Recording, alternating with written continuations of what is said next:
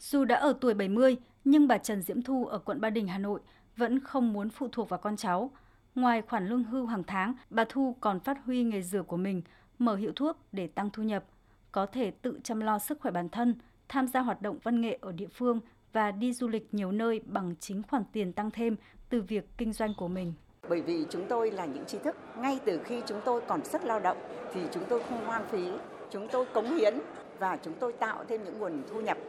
Ví dụ tôi làm bên y tế thì tôi phải làm thêm, thì tôi dành dụng ra. Trong đó tôi chia thành những mảnh quỹ nhỏ, quỹ cho con, quỹ cho mình để có một cuộc sống an yên thì đầu tiên phải có tiền, có sức khỏe. Cũng như bà Trần Diễm Thu, ông Thái Sinh, Chủ tịch Hội Người Cao Tuổi tỉnh Hà Tĩnh cho rằng khi sức khỏe còn tốt, còn có thể cống hiến cho xã hội, người cao tuổi vẫn muốn làm việc.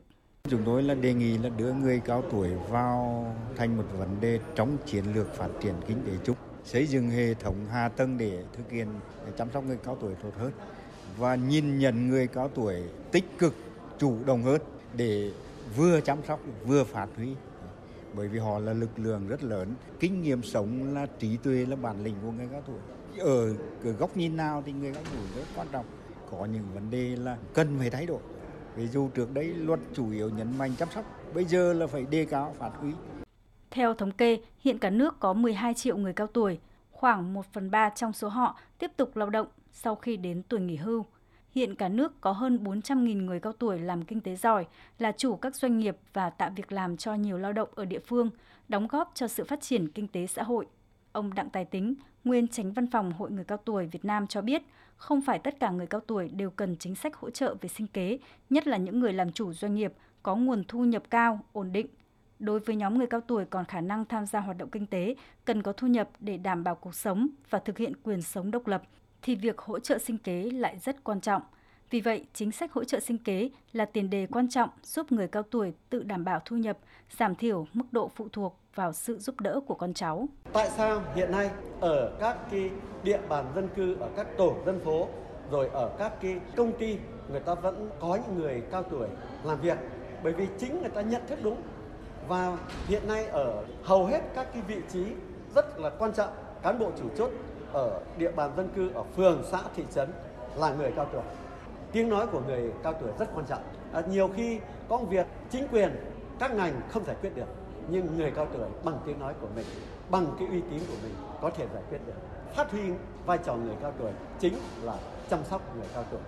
Nhằm giúp người cao tuổi tìm được việc làm có thu nhập ổn định cuộc sống, Bộ Lao động Thương binh và Xã hội đã phối hợp với các bộ ngành, hội người cao tuổi, đoàn thể liên quan và các địa phương tăng cường công tác tuyên truyền, tổ chức thực hiện tốt các quy định của luật người cao tuổi, tham mưu cho Ủy ban Quốc gia về người cao tuổi Việt Nam theo quy chế làm việc, tổ chức phối hợp liên ngành, giải quyết những vấn đề liên quan đến cơ chế, chính sách, đồng thời đưa ra các phương án chương trình, cung cấp thông tin về thị trường lao động, tổ chức các sàn giao dịch việc làm với những công việc phù hợp với người cao tuổi. Phó Chủ tịch Hội Người Cao Tuổi Trương Xuân Cử cho biết, với vị thế và đóng góp của mình cho gia đình và xã hội, người cao tuổi luôn nhận được sự quan tâm của Đảng, Nhà nước, các cấp chính quyền, gia đình, xã hội, đời sống người cao tuổi đã tốt lên rất nhiều cả về vật chất lẫn tinh thần. Tuy nhiên, để chủ động thích ứng với tình hình già hóa dân số, cần tăng cường hơn nữa công tác truyền thông về già hóa dân số, những vấn đề đặt ra như nguồn lực dành cho thực hiện chính sách an sinh xã hội, nguồn nhân lực cho nền kinh tế, từ đó nâng cao trách nhiệm của xã hội, của mỗi tổ chức cá nhân và các cơ quan hoạch định chính sách. Để thực ra thì cái tuổi thọ càng cao thì sức khỏe của tuổi già nó càng tốt và ở các nước mà mà già hóa cao như Nhật Bản thì lao động ờ, 70 75 tuổi vẫn lao động chính cơ mà.